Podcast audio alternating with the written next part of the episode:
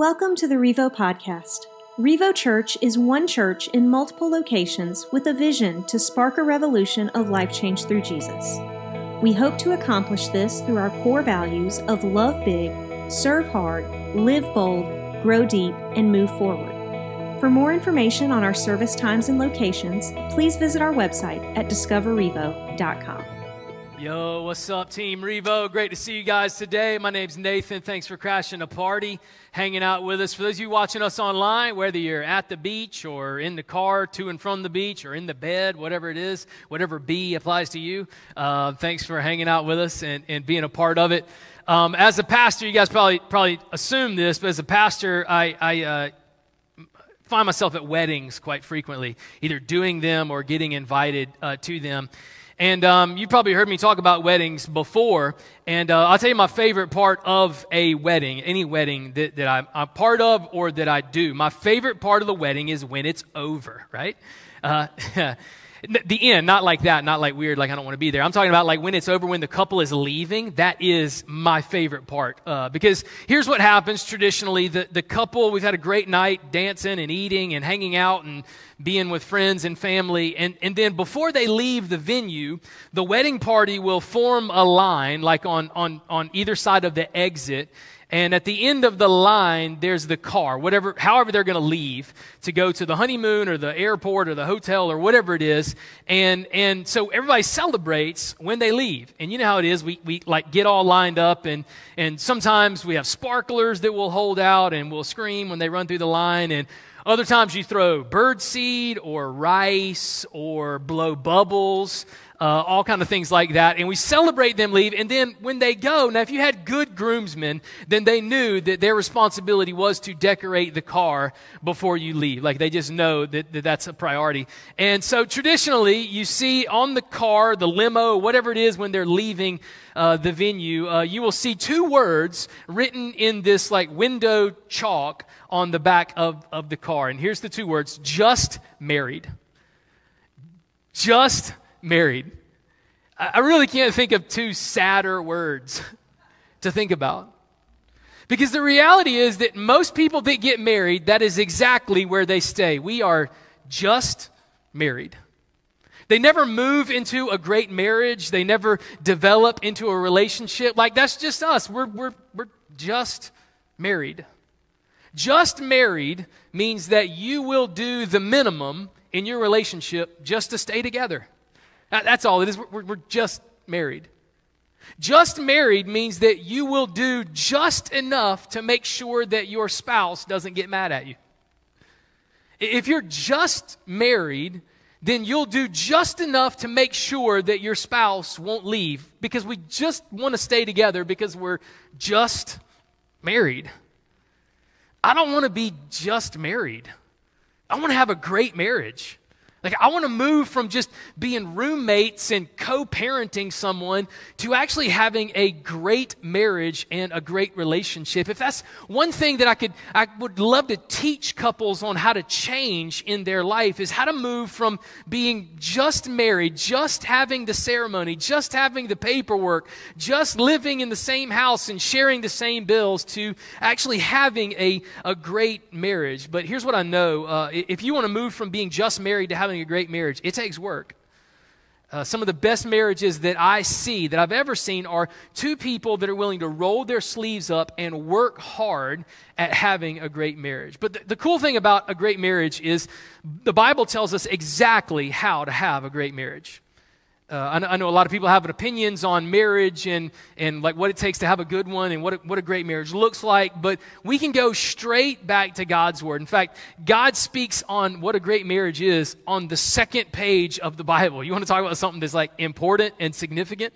Uh, you turn to Genesis, and in Genesis chapter 2, like front of the Bible, turn over one page, and there we see the outline, these four pillars of a foundational marriage. If you want to have a great marriage, all you have to do is, is look at, at what God has to say. So, if you're married in here today and you want to move from having, like, just being married to having a great marriage, then good news. Let's talk about it. But even more important, if you're single in here today, this is going to help you understand and answer the question Am I even ready for marriage? Like, do I know what I'm signing up for when I say I'm getting married? If, if you're a lady in here today and like you're thinking about like the guy that you're with right now, is, is, is he even marriage potential? Like, do, do I have a checklist? Do you have a husband checklist? Girls, I hope you do. And I hope it's like, what is it? Well, he's got to be hot. Uh, you know what else is hot? Hell's hot. You don't want to go there, do you? Right? So, like, uh, all right, great. He's good looking. He's cute. Like a lot of us are. Okay, so it's just we deal with it. All right, but it's got to be more than that, right? What is your your marriage checklist? We've got a, a marriage checklist here in Scripture that I want to go over in in a world that has their own definition of success and what marriage looks like. Let's go back to the God that created marriage. He invented it. It was his idea. He orchestrated it and shows us how to be successful at it. So, if you have your Bible, we're going to do Genesis chapter 2. If you have your app, you can open that up. All the notes and the scriptures will be there. I want to give you four things uh, this morning that I see at the end of this text that are going to show you and I what are the foundations of a great marriage. Let's move. Come on, let's move from just married to having a great marriage. That's one of the things that we can change. Here in verse 15, uh, we see the, the setting of the story. The, the Lord God took the man and put him in the Garden of Eden to work it and take care of it. And the Lord God commanded the man, You are free to eat from any tree in the garden, but you must not eat from the tree of the knowledge of good and evil, for when you eat from it, you will certainly die. The Lord God said, It is not good for the man to be alone. I will make a helper suitable for him. Did you notice the order in that? Because in verse 18, God says, it, it, let's, let's introduce this idea of Adam having a soulmate. Let's introduce this idea of marriage, but he doesn't jump straight to that. God actually had a, a husband checklist for Adam. I don't know if you caught those, but there, there, are four things really that I see in these first few verses. Like that, again, if you're single, like ask yourself, do I have these things? Ladies, ask yourself, like, does my man, the, guy I'm dating, the guy I'm with right now, have these things? Here's, here's the first thing. You, you want to have a foundation. If you want to know your, your marriage checklist and know if you're ready or it's even on your radar, it's this. First thing that Adam had Adam had a relationship with God. If you don't have a relationship with God, you don't need to worry about other relationships in your life. Like, get that your relationship with God is the most important relationship that you will have. You get that one right, and it has a positive effect on every other relationship you have. You miss that relationship, and it has an adverse effect on every other relationship that you had. And here in Scripture, we read that God and Adam were tight like physically, literally spoke to one another, walked in the garden with each other, had eye to eye contact with each other. That was the relationship that he had. Without a relationship with God, here, here's how it works it will change how you define marriage. It'll change how you define what it means to love someone. It'll even change how you define what happens when marriage gets hard and you want to leave. See, if you have a good relationship with God, that impacts how you answer every single one of those questions. So, your relationship with God, first and foremost, is crucial. Ladies, does he have a relationship with Jesus? If not, let him start there. Second thing Adam had, you ready? After he nailed down his relationship with God, does he have a job? Does he have a job? And I, I, I get it, girls. Oh, but he has so much potential. Here's your, here's your little reminder that you can't marry potential, so don't date it either. Does he have a job? He had a relationship with God, and then the very next thing is God put Adam in the garden to what? To work it. Is he working it? Right? Like Adam is in there working. Here's the big thing about a job it's the same thing with Adam. Uh, can he provide for you? Like, can you provide for a family? Because here's Adam, like, Eve was not going to be able to eat unless Adam worked the ground. Like, Adam had to, to work it. Like, he just didn't just wake up and there was a plate of fruit at the foot of his bed. Like, that's not how it worked. God put him in the garden and said, All right, you want to eat? Work it. Pull the weeds. Like, plant the seeds. Know when to water it. Know when to pick it. Know the, the cultivation of it and how long it takes to germinate and all. Like, you got to know everything, Adam, because if you don't, you're not going to eat. And so before God introduces a, a lady in Adam's life, he looks at him and says, Are you going to be able to provide for her? Like, I'm not going to send this girl in here and you can be like, What we going to eat? And it's like, I don't know. What, what are we going to eat? Can you provide? So Adam had a job that he was working. Adam had a hard work ethic. He, he worked everything that God placed in front of him. So he had a relationship with God, number one. Number two, does he have a job? Is he going to be able to provide for your family? Number three, is he responsible? Because God did not just say, I'm going to put Adam in the garden to work it. He said, work it and take care of it. It wasn't just about having a job, it was about being responsible. Are you responsible with what God has already placed in your life? Because if you are not being responsible with what you currently have, why in the world would God give you more? If you're not responsible with your life, fellas, why would God bring one of his daughters into your irresponsible life so you can wreck hers too? It's not going to happen. So God said, All right, Adam, do you have a relationship with me? Check. Do you have a job? You going to provide for this girl? You're going to be able to provide for her financially, for emotionally, uh, physically? Like, do you have what it takes? And then are you going to be responsible? Like, prove to me that you can just not work the garden, but over the long haul, you're going to be able to sustain it. Show me that you're responsible in this. Show me that you can be a good steward of what I've already given you. And then we can talk about what, I can, what more I can give you. Last thing, after he had a relationship with God, he had a job, he was responsible. Last thing God challenges him on is Adam, are you going to be a man of character and integrity? Because in, in verse 17, he says, Here's one tree in the garden you cannot eat from, and all the other trees in the garden that you can. All right, Adam, I gave you some boundaries from your life. I taught you what is right and wrong. Let me see if you can do it. Prove to me that you know how to hear from God and that you will do what He tells you to do. Is that person a person of character and integrity? Because if not, your whole life is going to be filled with decision after decision that leads to regret and shame and remorse. Do they know the difference between right and wrong? Are they a person of character and integrity? God checked all of those things off first. He's like, way before I even mention the opportunity of maybe you having a gal Let's check those things off first. So we checked all of those things off in 15 through 18. And then finally, when, when, when God established that Adam was husband potential, that he was ready for a relationship, then he looked down and said, You know what? Now that you've proved yourself, Adam, I've noticed something, man. Like there's something missing. There's, there's someone, a, a, suitable helper for you that is missing. In verse 19, we keep moving forward. Now, now, the Lord God had formed out of the ground all of the wild animals and all of the birds of the sky. He brought them to the man to see what he would name them. And whatever the man called each living creature, that was his name. So the man gave names to all the livestock, the birds in the sky, and all the wild animals. But for Adam, no suitable helper was found. That's a pretty cool job, huh? Like that was literally Adam's job. God would just bring an animal, whatever animal it was at the time. He's like, all right, Adam, what do you want to call this one? Now, listen, I've had two daughters and if you knew how many baby name books we read, like just to come up with the two names that we have, Leah and Lydia, like it was awful, painstaking. I can't believe like Adam did that, right? With every, scripture says, every animal that walked on the earth, every fish that swam in the ocean, every bird that flew in the sky, Adam had to come up with a name for them. We have, we have hippopotamus. Thank you, Adam, for that. I mean, imagine seeing a giraffe for the first time, and God's like, what do you want to call that? Like, my name would have been a neck joke, right? I mean, it would have had to have been a neck joke. But for some reason, Adam chose something different.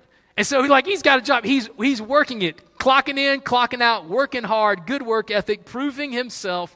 But then God even says, hey, there's been another season where you've proven that you're a hard worker, that you're responsible, that you and I have a relationship, that you're a man of character and integrity. You told me you were going to do this job, and you did it. You finished it. You proved yourself. Now, for the second time, God's like, yeah, but he needs a helper. He needs, he needs somebody else in his, in his life. And in verse 21, it says, So the Lord caused the man to fall into a deep sleep. And while he was sleeping, he took one of the man's ribs and then closed up the place with flesh. Then the Lord God made a woman from the rib that he had taken out of the man, and he brought her to the man.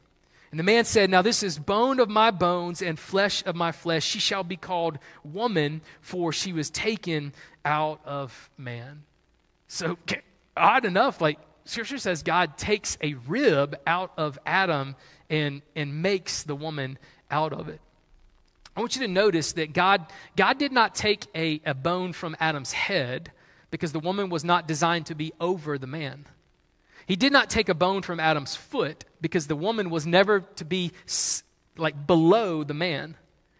He took the bone out of Adam's side because God was making him a partner a partner in life that would walk along beside him. Different roles, but equal value. The, the Bible says that the animals were made from the dust of the earth, but God wanted to make the woman out of the man because the man was an image bearer of God.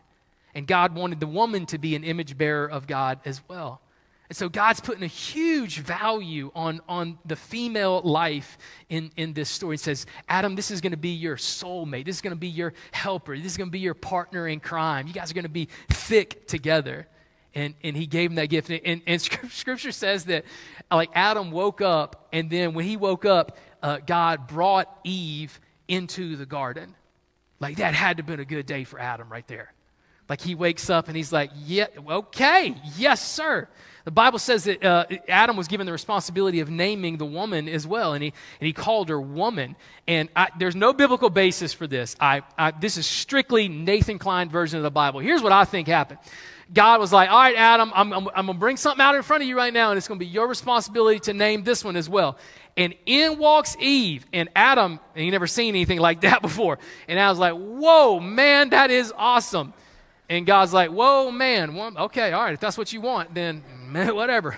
I think, man, like Adam was like, that's what I'm talking about. There's, that, that is not what an elephant looks like. That is different than an elephant. And I'm here for it and god orchestrates all that together brings it brings it together. And in these next two verses the last verses is where we see these four foundational pillars of marriage. This is when when man and woman came together in the very first marriage god gives us an outline of what that's supposed to look like. In verse 24 he says that is why a man leaves his father and mother and is united to his wife and they become one flesh. Adam and his wife were both naked and they felt no shame Four things if you want to move from just married, just just married to having a great marriage, God gives us everything you need. Now, now heads up, it is really simple, but very hard. It's simple, it's straightforward. You're not going to hear anything out of these four. This is like, yeah, oh man, that's, that, that sounds about right but you want to try to do it in your life every day, becomes very difficult. Here's the first one that I want to challenge you on. If you're taking notes, jot these down. Uh, number one, you want to have a great marriage. You got to, number one, you have to prioritize your marriage.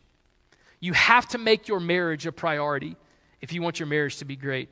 The Bible says that Adam, uh, that the man would leave his father and his mother so that was your priority. You were a part of that family. Now, it doesn't mean you're going to abandon your mom and your dad whenever you get married. It just means that all of a sudden, they are not your top priority anymore. You are starting your own family, and Adam, your wife, will be your top priority. This will be your number one commitment. You want to have a great marriage, Make a commitment to prioritize your marriage. That's exactly what Adam had to do here. So, all right, so what does that mean? What does that look like? You prioritize your marriage, number one, by sacrificing. Here's a question for, for the married couples in the room When is the last time you sacrificed for your spouse? Last time you said no to yourself and yes to them? When's the last time you sacrificed something for your marriage, for the health and benefit of your marriage? That's what it means to prioritize your marriage. Like, learn how to sacrifice for that person. Another one, how do you, how do you prioritize your marriage? It takes time and energy, right? I mean, what do you give your time and energy to? Here's the, the sad reality of a lot of the life that we live in right now. Most people will give all of their best time and energy towards their career towards their job, towards their boss. And what happens? You get home from a long day of work and you get home to now your top priority, your marriage, and man, I'm tired. I don't have any energy left. Like, I, I, I, was peppy at work and, and nice to people and kind to people and customer service and whatever, whatever it is you do for a job. Like, we want to make sure we're on point when we're at work. But then when we get home, all we want to do is like flop on the couch and doom scroll on our cell phones and we don't have our best. We don't prioritize our marriage, and so our marriage ends up getting our leftovers. But that's not what a great marriage does. I don't want to get to the end of my life and have a great career. I want to get to the end of my life and have a great marriage. So, what are you giving your priority to? What is top priority in your life? I understand we got to make money and we got to pay bills. But if you're giving your best to your boss, then that means you can't give your best to your spouse. If you're not ready to give your spouse your best, then you're not ready to get married. Just keep working your job and keep being single. Prioritize that marriage. Here's the last one. This one kind of catch you, man. Um, in order to prioritize your marriage, it involves your attitude attitude is something that uh, unfortunately can make a relationship go south really quick. Because here's what I know about attitude you can do all the right things, but if you do it with the wrong attitude, they become all the wrong things. if your spouse asks you to do something and, and, and you got an opportunity to serve her, right? I got an opportunity to serve Elizabeth. Elizabeth asked me to do something. Can you do this for me? Or can you say no to this so that you can spend time like this? If I go up to her and be like, I guess. I guess I will. I mean, what choice do I have? What uh, I mean, you ask me now, you can't say no, right? Wrong attitude becomes the wrong response. Even if I serve her, even if I do what I am what she asked me to do, with the wrong attitude, it produces the wrong result and it becomes the wrong thing. So, how are you prioritizing your marriage in that way? Again, what I like to tell couples in, in premarital counseling is don't give your spouse your leftovers. Come on, man, leftovers are terrible. Like, you ever been to a restaurant and they bring the food out and it's fresh and it's hot and, and it's plated well and everything looks good and you're hungry and, and maybe you eat about half of it and you say, hey, I, want, I want to take the rest of it home. And, and the next day you wake up and, and like it's, it's in the refrigerator and you pop the top on it and, and it, and it looks like on the way out the door you just took the to-go container and shook it like that because like all the food's all, all over each other and it's cold and now all of a sudden it doesn't look appealing at all. Like I don't know how many like doggy bags I've taken home and then the next day thrown away because I'm like, this is gross. And it was awesome the night before. That's our marriage. Man, you don't want to give your spouse the leftovers. Look, look at leftovers. Nobody likes them. It's cold and hard and gross and mixed up. Make sure you don't give your wife your leftovers, your spouse your leftovers. Give your spouse the best. Prioritize that your time, your energy, your efforts, your affections, your emotions, everything. My wife gets the best. My boss can have what's left over. Give your boss the leftovers, unless you want to get to the end of your life and have a great career and a terrible marriage. I'd rather have a great marriage. I don't want to be just married. So we prioritize our, our marriage. Little, little side note I meet a lot of parents um, that are married that say, hey, look, we, I want to make sure that, like, in, in our relationship, I prioritize my kids. Like, that's important. I'm their mom or I'm their dad. I need to prioritize my kids. I would argue the best thing your kids can see is a prioritized marriage. Like, you loving your spouse, caring for your spouse, serving your spouse, be a great example for your kids. It'll help more than anything else. Show them what that healthy relationship looks like. Prioritize that marriage first. Number two, uh, we see this in Scripture. God, God makes it really clear. Number two, you want to have a great marriage? You got to date your spouse. Number two, you got to date your spouse. Not only does verse 24 say that the man leaves his mom, but if you're reading the King James Version, King Jimmy says you leave and then you cleave. You ever heard of that, that saying? Like that's what, that's what sometimes pastors will say at a wedding. Leave your parents and cleave to your wife. Here's the best way that I can describe cleave. It's like Velcro. The definition of cleave is, is to be stuck together with like no space in between, unwavering. Like girls are like the soft, fuzzy part of the Velcro, and guys are like the hard, prickly, annoying part of the scratchy part of the Velcro. You stick them together and you're a great team, right? That's what it means to, to leave and cleave. Cleave to your wife. Develop that relationship. Here's something interesting that I've learned about relationships and a lot of times in life. Isn't it interesting how hard we work at something until we get it? And then we put it on cruise control. Think about, I was thinking about this week, think about what you did for married couples in here. Think about what you did for your spouse before you got married. I did some crazy things for Elizabeth when we were dating we're high school sweethearts. And I can remember one in particular. We, we uh, went to college about 20 minutes from uh, each other. And one night, Elizabeth and I are talking on the phone, and, and we're just talking about, you know, just nothing. And she mentioned something. She says, You know, it's been a long time since I've been to that ice cream place in downtown Greenville. uh, what's it called? Marble slab. I love marble slab ice cream. Like, we should do that sometime. About five minutes later, I tell Elizabeth bye. You know what I do?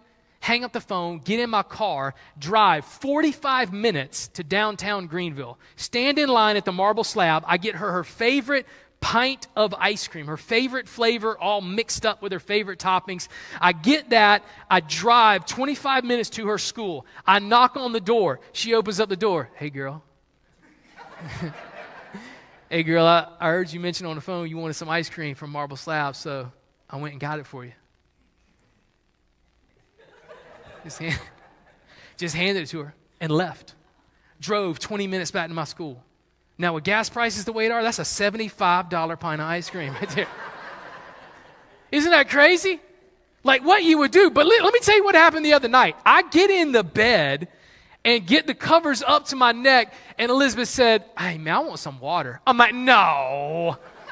I just got in the bed, man. Like, I was just outside of the bed. You could have asked me. You were thirsty back then. I was just outside the bed. Now I'm in the bed, and I got the covers pulled up, and then you're like, Can I have some water? Like, you, you're not thirsty. it's just in your mind. I don't want you to wet the bed, so don't drink any water right before you go to bed, right?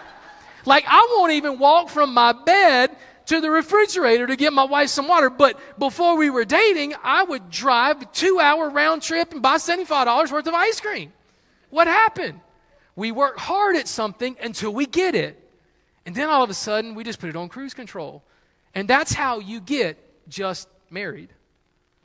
You work hard and you date and you sacrifice and you put on your happy face and you love and you serve. And then once you get the bag, now it's like, all right, well, you stuck with me now.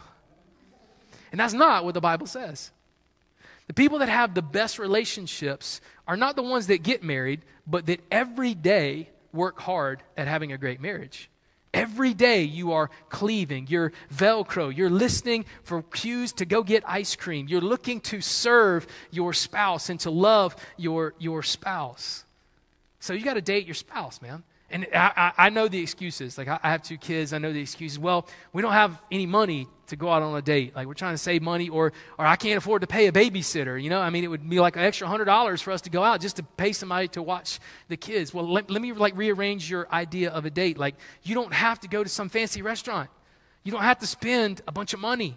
Like, you can just say, here's what we're going to do. We're going to put the kids down to bed, and then we're going to go downstairs and we're going to go rent a movie and eat a Papa John's pizza. If you're really trying to save, go Little Caesars, right? You can't get any worse than that. Get Little Caesars and uh, five bucks. Like, that's it. It doesn't take a lot of money. Like, you don't have to get dressed up. Wear your pajamas.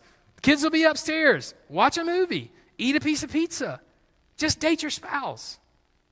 There's so many uh, counseling sessions that I do in, in my office post marriage where people will say the same thing. Like, Nathan, I just don't understand it, but like the spark's gone. Like, it just feels like when we first got married, like the, the fire was hot, right? But now it just seems like over time we've, we've lost the spark. And they'll tell me, like, we tried to go out on exotic vacations and, and eat great steakhouses and buy each other expensive presents. And like, I just, like, it's just not there anymore. Like the romance is gone. Let me give you the secret on romance. You ready? Romance is simply making your spouse feel special. That's all it is. Make your spouse feel special every day. If you're married, you ought to wake up every morning and it all cross your mind how am I going to make my spouse feel special today? If you do that every single day, the fire will never go out. You'll never have a problem. You'll always have a spark there. And it doesn't cost anything. Maybe it's just a word of encouragement. Like my wife has on a yellow shirt today, and I'll tell her, my girl, yellow's your color, girl. Get it. I love that on you. I love, and tomorrow, if it's red, I'm gonna be like, girl, I thought yellow was your color. Red's your color. It's, it's good, man. Or, you know, I'll do something for us. Say, hey, I, I, I mopped the floor today. Your boy mopped the floor for you. Love you. Send her a text. Like anything. It doesn't have to cost any money. It's every day. How am I going to make my wife feel special? You don't have a great marriage? Make sure your spouse feels special every single day. Because here's a heads up if you don't make her feel special, somebody else will. Somebody else will. They'll get it from somewhere else. And so prioritize your spouse, date your spouse. That's what God tells us to do. It's right there in the outline of Scripture. Number three is, is this we got to be unified. It says, the man left his mother and father and clung to his wife, cleaved to his wife, was united as one with his wife. And then scripture says, and they became one flesh. They became one flesh. Everything about their life was united. It's no longer uh, me and you, it's us. We became one family, one flesh. And I'm not talking about just like we're going to move in together and, and put the bills together and we're going to like split everything down the middle and be together and we're going to raise these kids together. I'm not talking about it. It's like every aspect of life is one. There's no longer my goals and your goals, it's our goals. There's no longer my fears and your fears, it's our fears. There's no longer like my, my, plan and your plan. It's our plan. Everything comes as one. Everything is united in that. Let me, let me teach you a, uh, a, cuss word in marriage. It's a four letter cuss word. You got to get this out of your vocabulary if you're married. It's uh, mine. That's mine. My time, my money, my dreams, my goals, like my calendar, my feelings, my desires you got to kill that now. Because scripture says two became one. So we're, we're, united in everything that we do. We're moving in the same direction. If you're not united, here's what's going to happen. You're going to start moving in the one direction, your spouse is going to move in another direction, and eventually you're going to realize how far apart you are. United in, in everything. They, they left their mom and dad the priority. They were united in their love and in their affection and everything about their life. The last thing is found in verse 25. This may just seem like a throwaway verse to you, just seem like a little, I don't know, like if you giggled or laughed, but it said in verse 25, it says Adam and, and, and his wife were both naked and like living the dream, like just having a great time, running around, no clothes on. You may think, like, what's up with that? Like, why is that in the Bible? It's, it's the fourth thing. Uh, great marriages maintain trust. Great marriages focus on maintaining trust. Think about this. Um, when you lose trust with someone, you're more likely to hide things from them. Um, a lack of trust is a killer of intimacy in a marriage, kills it. If you don't feel like you can trust that person, then like the relationship stops growing at, at that point like really practical for me. Uh, like Elizabeth and I decided on some things when we first got married to make sure that our trust level was maintained at the highest level. Like Elizabeth knows all of my passwords to social media. She can get on my phone anytime she wants to. Like there's there's nothing I hide from Elizabeth. N- nothing about my life. Uh, I decided, uh, even as a pastor, I said I want to make sure. I sat down with Elizabeth. I said I want to make sure that you are never at work and you never have to think in your mind. I wonder what Nathan's doing. I wonder where Nathan is. I wonder where Nathan, who Nathan's hanging out with. So I made this rule. I've told you guys about this, and it's, our, it's a rule for our whole staff. Uh, like, I will not meet one on one with another girl that's not my wife. I, like, please don't, don't be upset at this. It, it doesn't matter to me how bad your life is falling apart. I am not going to risk my marriage. I don't want anybody looking at me and like, even if it's like a public place, like, hey, let's meet at Starbucks and sit at this table. Man, like, knowing my luck, one of y'all would walk into Starbucks and be like, oh, there's Pastor Nathan. And that's not Elizabeth. Cool. Like, no, I'm not going to do it. I don't, I don't ever want my wife to be like, I wonder where Nathan is. I wonder what Nathan's doing. I wonder who Nathan's hanging out with. So if you were to come up to me after the service and, and, and you're a female in here and you say, Nathan, I want to meet with you about something, like counsel something, I'd say, great, we can meet in my office and uh, one of the staff members is going to be in there with me. Uh, or, or someone on our team, or you can bring somebody with you. We're not going to be in there by ourselves. And we're going to leave the door open. That's just my policy. I don't want my wife sitting there like, I wonder who Nathan is, is at the office with. I don't want anybody to drive by here and see my car and then some other random girl's car. So y'all don't park in the parking lot when I'm here by myself, okay? and so I get it, man. If that's you and you're just like, man, but Nathan, I, I need some counseling. I don't want the door open. I don't want somebody else in that room. I totally, totally understand.